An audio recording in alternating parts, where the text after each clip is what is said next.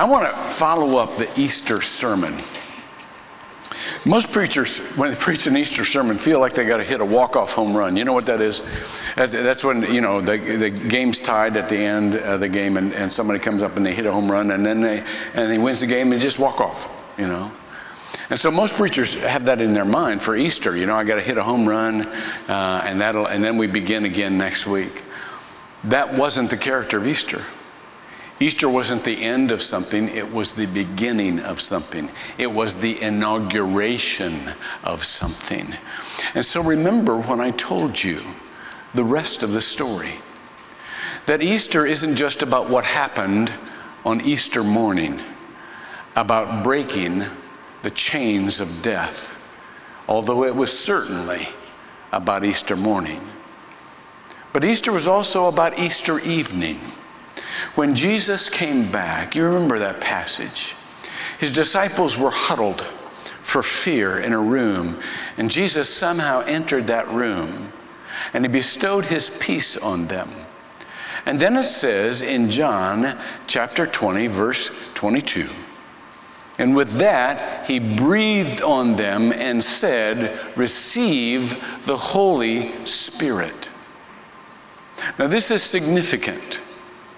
Because what he was doing is he was depositing in his disciples everything they needed to build the world entirely differently.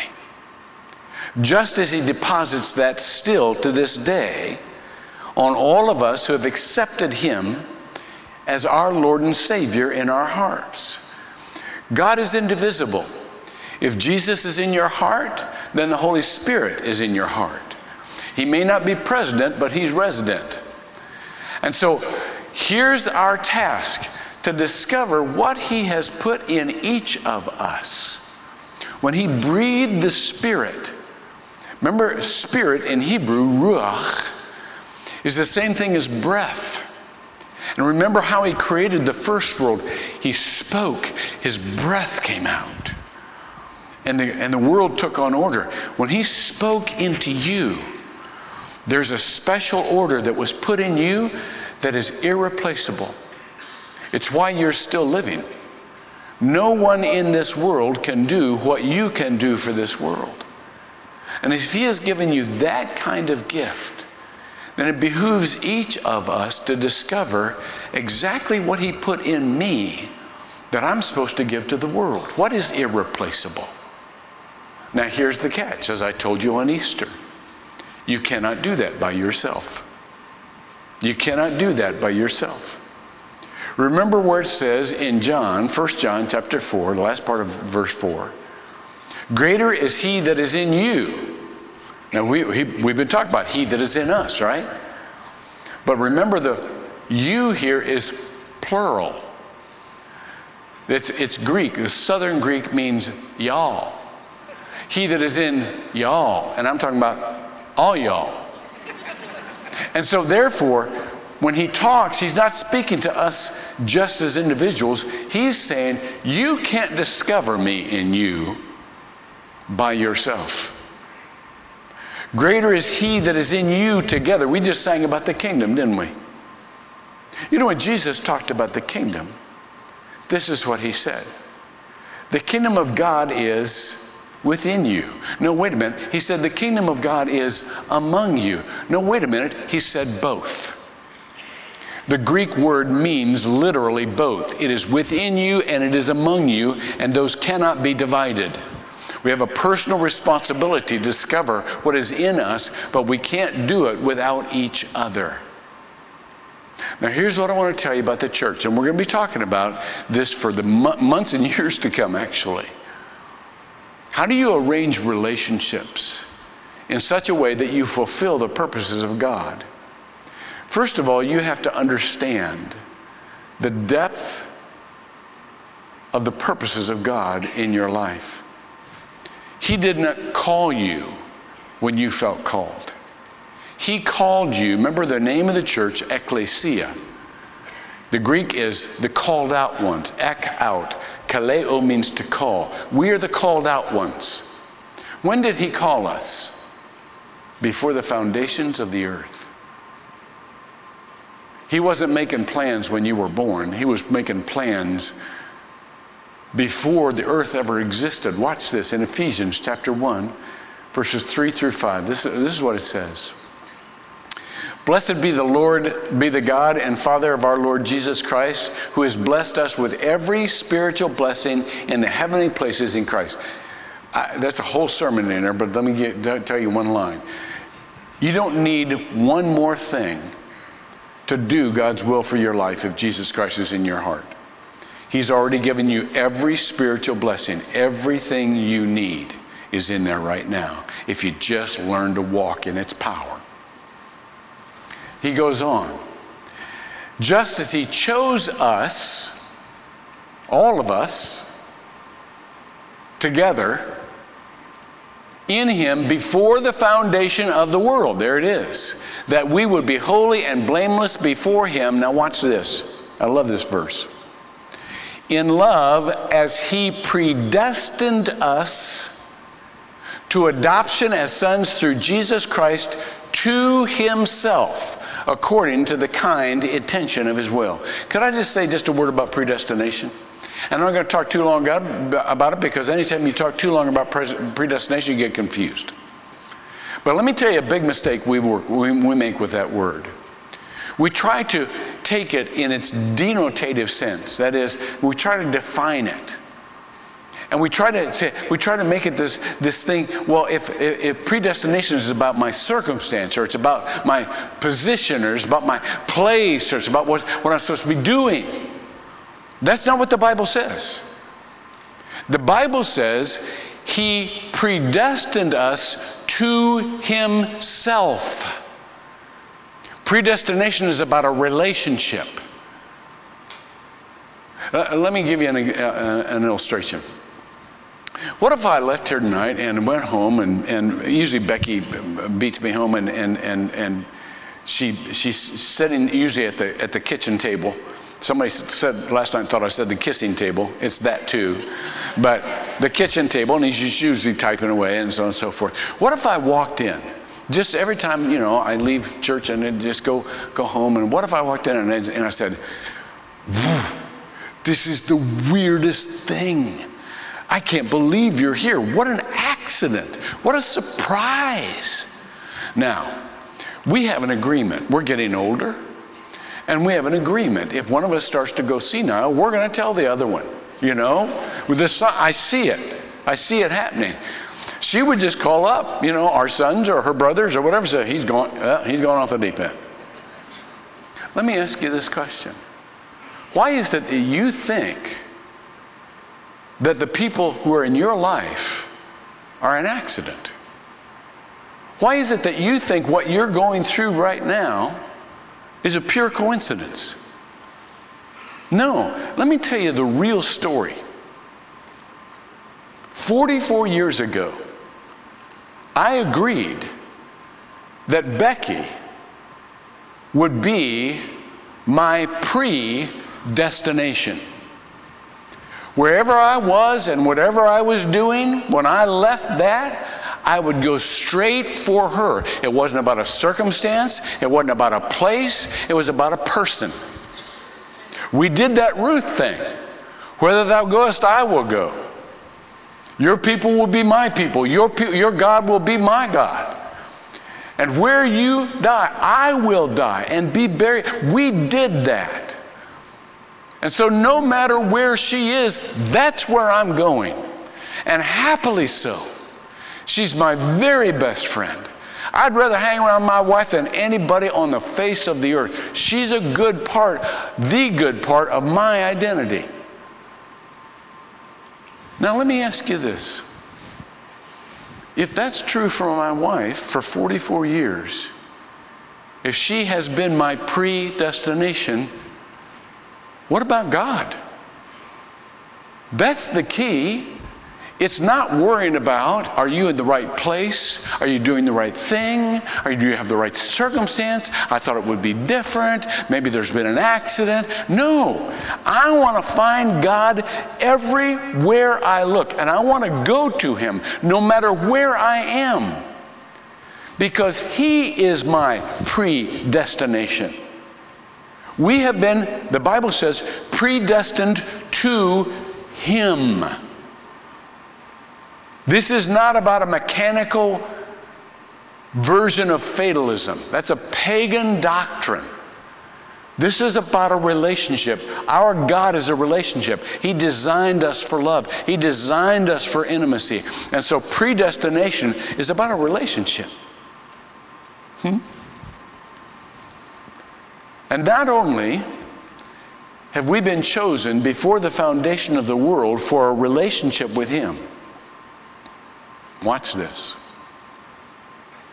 He has set us up to address, watch that, not just a little group of people. See, we belong to a God who doesn't just assemble a little group of religious people. He's not just a God of Christians. He loves us.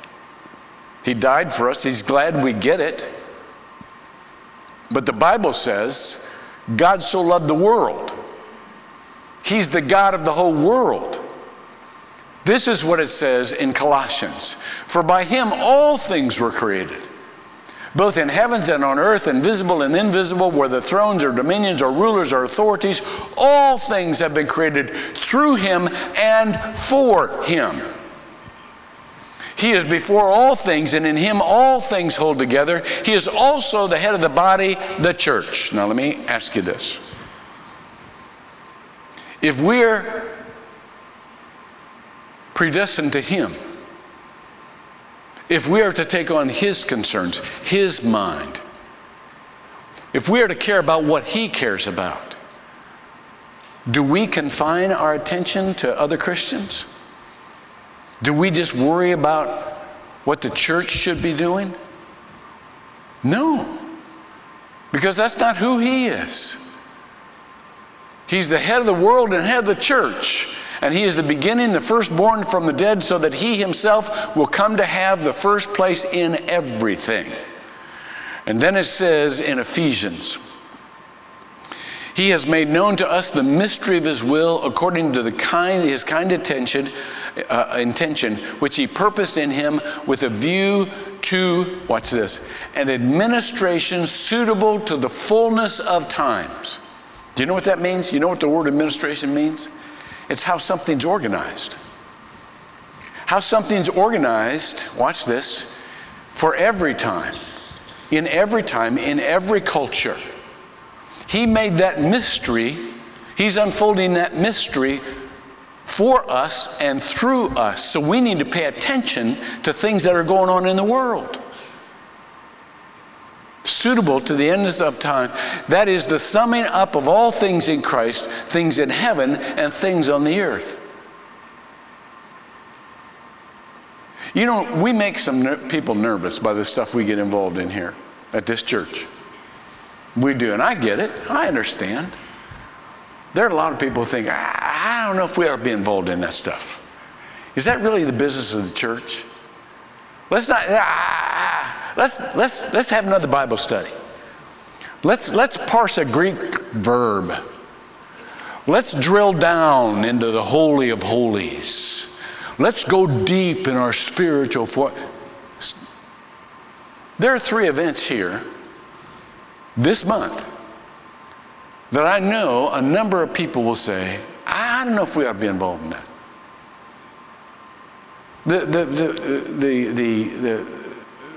The event just last Thursday, we had a national speaker come down and just written a book about America's original sin. And it was about racism and slavery. And so we had a panel so that we could have a community conversation about racism. Now, is that the church's business? You bet it's the church's business. And let me tell you why. And let me tell you, this is exactly the place we ought to be talking about that. Because we have had broken relationships since we broke our relationship with God, and since Adam and Eve broke their relationship with each other. Racism is rife throughout the Bible. It's a condition that that is in each one of us, whether we want to admit it or not. Oh, I'm not racist. Yeah. Yeah, you are. Let me tell you why I know that. Because all of us carry around the burden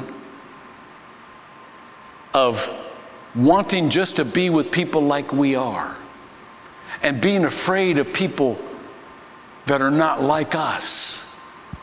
And this doesn't just have to do with skin pigmentation. This has to do with culture. This has to do with all kinds of differences. Does this belong in the church? Of course it does. Why? Because we've specifically been given the ministry of reconciliation by the Christ who made the two men one, who broke down the dividing wall. We're more appropriate to have this conversation than the church. Who has the moral mandate that is deeper than the doctrine that every person, no matter who they are, is made in the image of God and therefore valuable to Him and to us? Where else would that conversation happen in a better place? Pastor Vernon talked about, in a couple of weeks, this Just Faith Conference. I don't want to become too graphic. But for years, we were in a relationship and are still in partnership with International Justice Mission, people who, by the law, went all over the world setting free the slaves of sex trafficking. And it never dawned on us that it's happening all around us. We just had it in, well, that's what happens in Cambodia. That's what happens in Vietnam. That's what happens in India. That's what happens in Orlando. That's what happens in the United States. You know that Florida is ranked third in this nation in sex trafficking? We have slaves among us. Young kids, most of them women, most of them girls, that are being abused and exploited and literally made slaves. And some people say, well, that's. We're better to have that conversation than the church. The one who said, my job is to set the captives free. That was Jesus, by the way. When he got up and read his job description from Isaiah in the synagogue that day, and to set at liberty those who are bruised, we're more appropriate to have this conversation and to wake up to the fact that this is happening all around us. But not only that, the world needs us. We sent out two representatives because we've been working with the Metropolitan Bureau of Investigation in Orlando. After they free these girls, they can give them freedom, but then what? Many of them can't go back to their families. They've been so abused and so victimized that they think the life they had is normal. That's the only life they know. How are they going to be refamilied? How are they going to find people who will treat them with respect and teach them how valuable they are and what a gift they are to the whole world? See, there's no specialty organization. There's no legal organization, law enforcement organization that can do that. The church can do that. That's what we can do. We sent out two representatives to this national conference. Do you know those were the only two representatives from faith communities in the whole conference? And they turned to them and they said, could we have a conference at your church? Because the church is so valuable. And we said, absolutely. Come on. At the end of the month, we're going to have a conference on gun violence, reducing, trying to see if there's a conversation where we can reduce gun violence. Now, don't get all Second Amendment. We're not touching the Second Amendment. Don't be writing me stuff. I don't want your guns. Nobody wants your guns, all right? This is not about that. But PBS, the Public Broadcasting System, the PBS, has contacted us and said, could we have this conversation just to see if there's even a conversation to be had to try to reduce the incidence of gun violence that keeps taking innocent lives. Now, why would they have that in the church? Because this is you can't have that conversation in a political forum. It gets lost immediately in politicization and polarization. You can't have it in a political forum. The church is the one that has the forum that says, why don't we do what's right? Why don't we protect the most vulnerable? Can't we just have a reasonable discussion about this? Do we have to keep going to the extremes every time somebody opens their mouth? You make them an enemy and you try to paint them as no. The reason we do what we do is because we worship a God who is the God of the whole world. And He wants His values in every conversation that's going on. Every conversation that's going on. So let's go from that big picture back to you, back to all y'all, which includes each of us. I want you to see something in one of our favorite verses in the whole Bible. In Romans chapter 8, it begins with verse 28 that says this, and we know that God causes all things to work together for good to those who love God and are called according to His purpose. Could I just say this? This is just incidental. This is not the lesson. Please don't use this as a platitude, a religious platitude to cut off the suffering of somebody. First of all, quote it right. It doesn't say God causes all things to work for good. It says God causes all things to work to good for those who love Him and are called according to His purpose. The Greek word here, good, is agathon. It's related to the Hebrew word toth. Remember toth? Toth isn't just a good or a comfortable term. It's not a term just of beauty. It's a term of utility. That is, it works according to a purpose. When God made the world and stepped back and said, oh, it's good, it's toth. It's working just like I pictured it. That's the word good here. And so let's not just let this flip off somebody's suffering. Don't go up to them and just say, well, God works all things together for good. That's cruel. That has just discounted their pain. That has just somehow said there's a shortcut out of this pain. There's not. I'll tell you, there's not. There's no shortcut to grief. Grief is grief and pain is pain. But there is a hope and a power to know that God can cause it to work for even greater good than the pain caused evil. There's hope there. God doesn't try to protect us from all pain.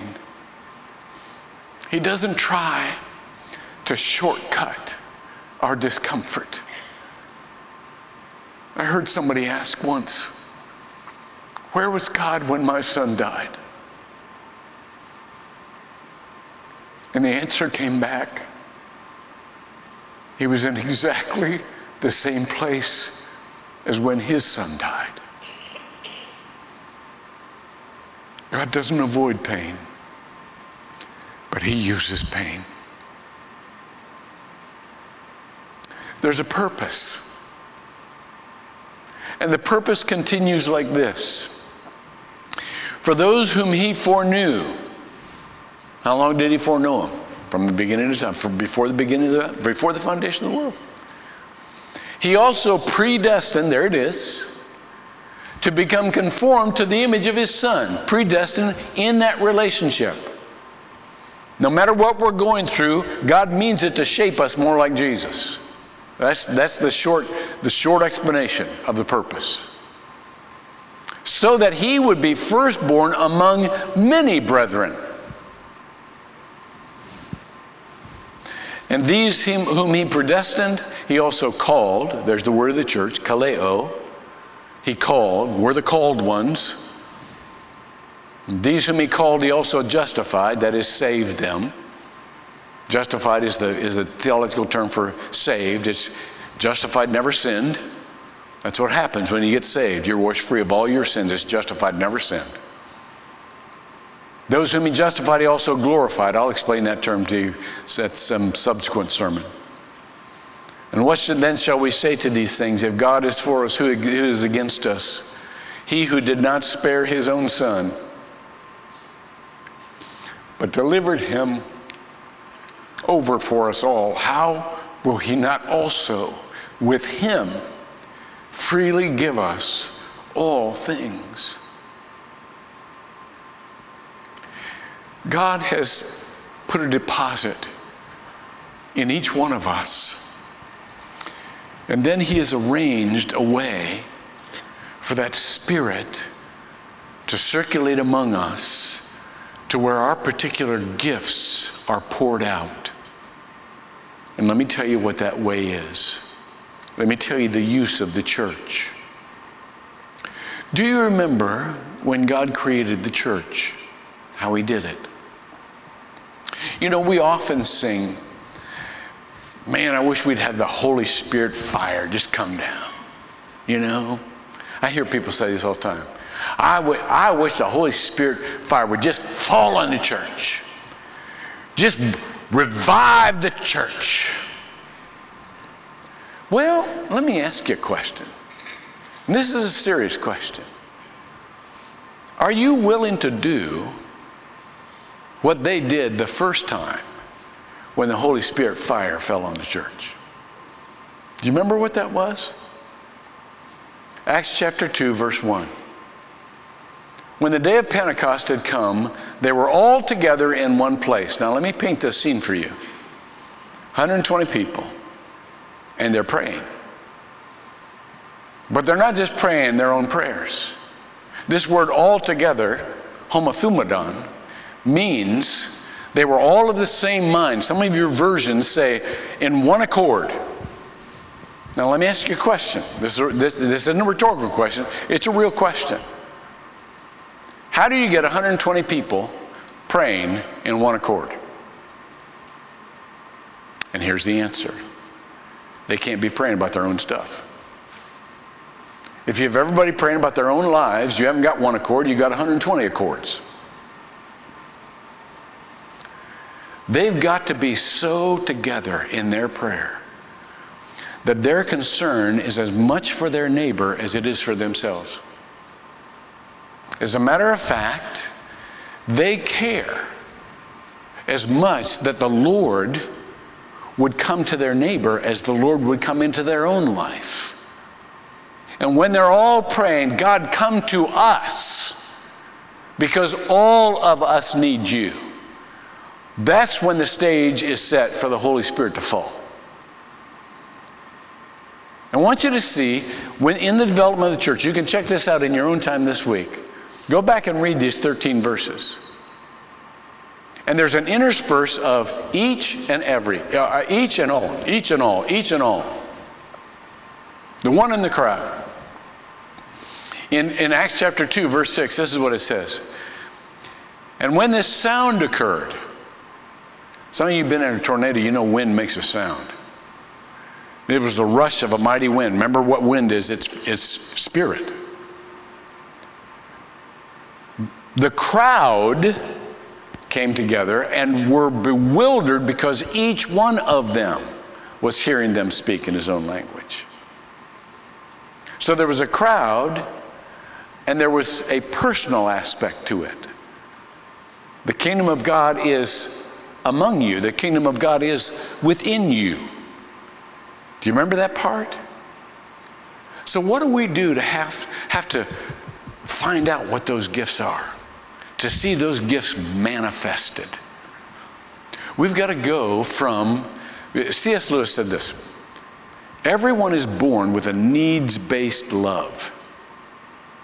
You know what that is? You ever seen a baby? Who does a baby think about? Himself. Feed me. Change me. Hold me.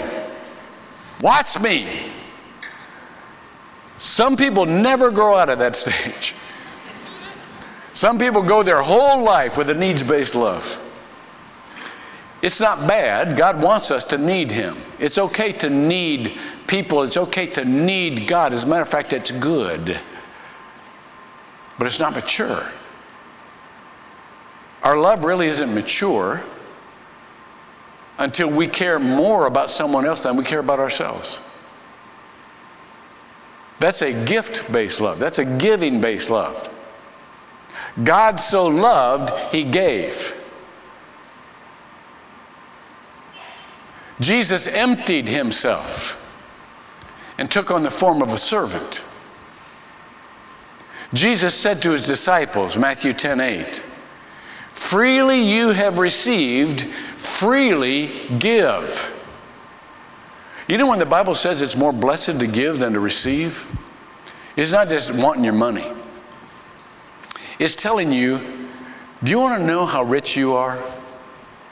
You'll never know as long as you want more money. You'll never know until you learn what it is to give hilariously. To give people what you thought you needed. You will be poor in your brain your whole life if all you're doing is trying to gather up enough money to pay your bills. I want to show you the blessing of what it is to have enough. Not in the amount, but in the head. Same thing is true with spiritual giftedness. What's the only way you will ever feel blessed and spiritually a blessing? To give it out, to work it out, to be among people, watch this, who need what you have. Now watch this, this is important. And you need what they have. You need what they have so badly that you're trying to name it in them so that they can bless you and bless others. See, this is the way God has arranged us. This is why He calls us together. It says in 1 Corinthians chapter 12, starting with verse 7, to each one is given the manifestation of the Spirit for the common good. There, that's each in the crowd again. Each and all, each and all, each and all. Your gifts weren't given to you for you. And so therefore, they will never be discovered by you. They will be discovered when you use them for the benefits of others, for the common good. And the same thing is true for those around you. It goes on to say, and God has placed the members. Relationships you have aren't accidental. This word placed means arranged. This is a setup job. Your life is a setup job. Each one of them in the body, each, all, just as He desired. He's got you exactly where you want. Your life is not an accident. He's got you exactly where you want. He wants you for the next stage, for the next step. So let me close with this, and I want you to come back because this is going to take a while teaching. But here's the good news, and then I got some bad news for you, just to bring you back. Good news is, you are so near to the kingdom of God. You have never been in a better position to learn why you were made like you were, why you've been through what you have, and what you have yet to do in this life. You are right on the edge. And I want you to keep coming back because we're going to be that church where you finally recognize why God has you on this earth. And even more, why He has the person next to you on this earth. That's the good news. Now here's the bad news. What if you don't? Does that mean you're not saved? No. Does that mean you won't go to heaven? No. It just means that when you come to the end of your life, there will always be a sense of dissatisfaction. I wonder what that was all about. I did some good things, I did some things good, I did some things bad. But I wonder if I really fulfilled my purpose. You'll never know when God wants you to know. And even more than the personal dissatisfaction will be the embarrassment that comes from not knowing why God made the person next to you and put them in your life. That's embarrassing. I got a closing story for you here. It's about a real person, Dr. Wellington Koo. That's his English. That's not his Chinese name. That's his English name. Lots of times Chinese people will give themselves English names to help us remember. But this was one of the most brilliant diplomats and scholars ever to live. And there's a story that's always followed him. The story comes in different forms. I heard it in the form I'm about to tell you, but it's just one of the most fun stories. And I haven't told this for 25 years. I love telling this story. But as I said, Dr. Wellington Koo was one of the most preeminent scholars and international diplomats. Matter of fact, he died the year I came to Northland. He died in November of 1985. He was 97 years old when he died. I just heard tonight that his widow works at Disney. Sorry? She used to work at Disney. So anyhow, but this story, let me tell it to you. One of his PhDs was from Columbia University in International Justice and International Diplomacy and Law. But he was traveling in the country one time, and this president of this university heard that he was going to be coming through town en route to someplace. And he thought, what an opportunity for the students of my university to hear this brilliant man. And he was already nearing the town, and so there wasn't any time. He just knew a person who knew a person who knew Dr. Koo, and finally they asked him, and Dr. Koo was very humble and said, yeah, I think I can work that in. And so that day he calls an assembly of the student body, or in those couple days. None of them knows who's speaking. But he said, I want everybody to assemble in the auditorium, and we'll call out the cafeteria people, and we'll have dinner that night. You know, soup to nuts. You know, I want you to hear this brilliant man.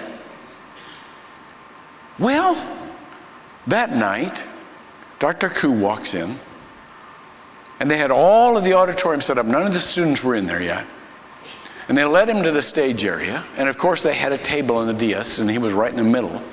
He was the honored guest, but Dr. Koo was a very humble person. And he said, I feel very uncomfortable sitting up here with people looking at me. Could I just go down and sit at one of the student tables?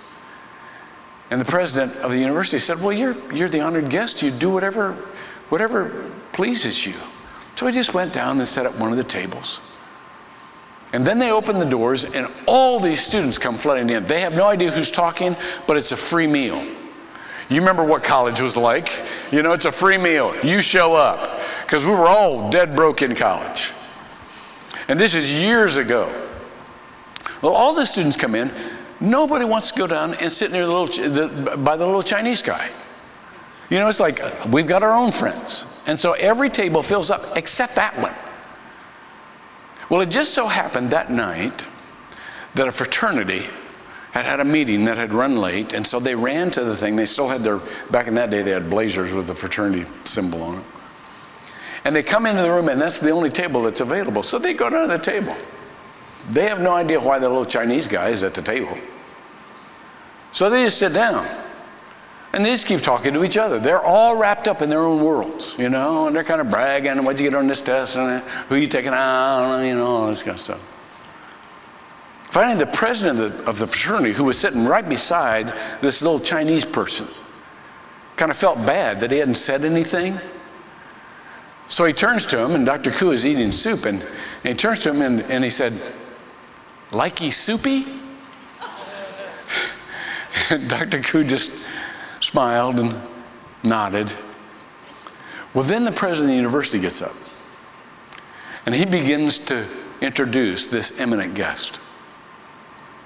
And he says, and I'll just, these are very real facts, that Dr. Koo was one of the founders of the League of Nations, which later became the United Nations. That Dr. Koo was 10 years a judge on the International Court of Justice in The Hague. That Dr. Koo was both, for a brief period of time, both the premier and the president of the Republic of China. And he was one of the most preeminent scholars in the world. And so, Dr. Koo, would you come and grace us with a lecture? Imagine the embarrassment of this fraternity president when this little Chinese guy gets up, goes to the stage, and delivers one of the most articulate, brilliant, insightful speeches on Sino-Soviet relations that anybody had ever heard in impeccable English. When he was done, the entire room stands to its feet with thunderous, wild applause, including the fraternity guys. Dr. Koo is too humble to stand there and take it all in, so he just kind of bows out and goes back to his place beside this now mortified president of the fraternity. He was applauding, the president was, of the fraternity, and kind of looking down, and Dr. Koo looked up and he just couldn't resist. He looked at him and said, "Likey speechy?"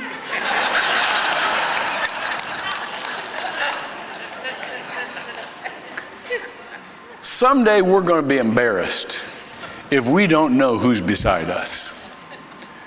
God has surrounded you with the most gifted, loving, brilliant people. And He expects us to get to know who they are, and to call out of them those gifts for the entire world. So keep coming back, because that's what we're going to do. Everybody stand up for the benediction. Thanks for the 5 extra minutes here. And before I give the benediction, let me remind you, as Pastor Vernon discussed, in the hub tonight, there are Stephen's ministers. Stephen's ministers are not professional therapy counselors. They're people who walk with you through a season of difficulty. And some of you are going through a real season of difficulty right now. And you don't need therapy, you just need somebody to listen. These people have been trained to listen and to be helpful and to be loving. And so, please, if you need that kind of friend, that's what we got. If you do need prayer, just prayer. We got a prayer team up front at the end. And those of you online, we got a prayer minister called Nathan Clark who'd love to pray with you. But let's go from this place tonight in the name of God the Father and of God the Son and of God the Holy Spirit. Let's remember 2 things. He's planted in me spiritual gifts that are irreplaceable. And it behooves me to find out what those are and use them. And second, the way I do that is to look to someone else and name their spiritual gifts. Name their gifts that the whole world needs. And by identifying them, I'll find out about me. Come back next week. We'll talk about it again. Amen.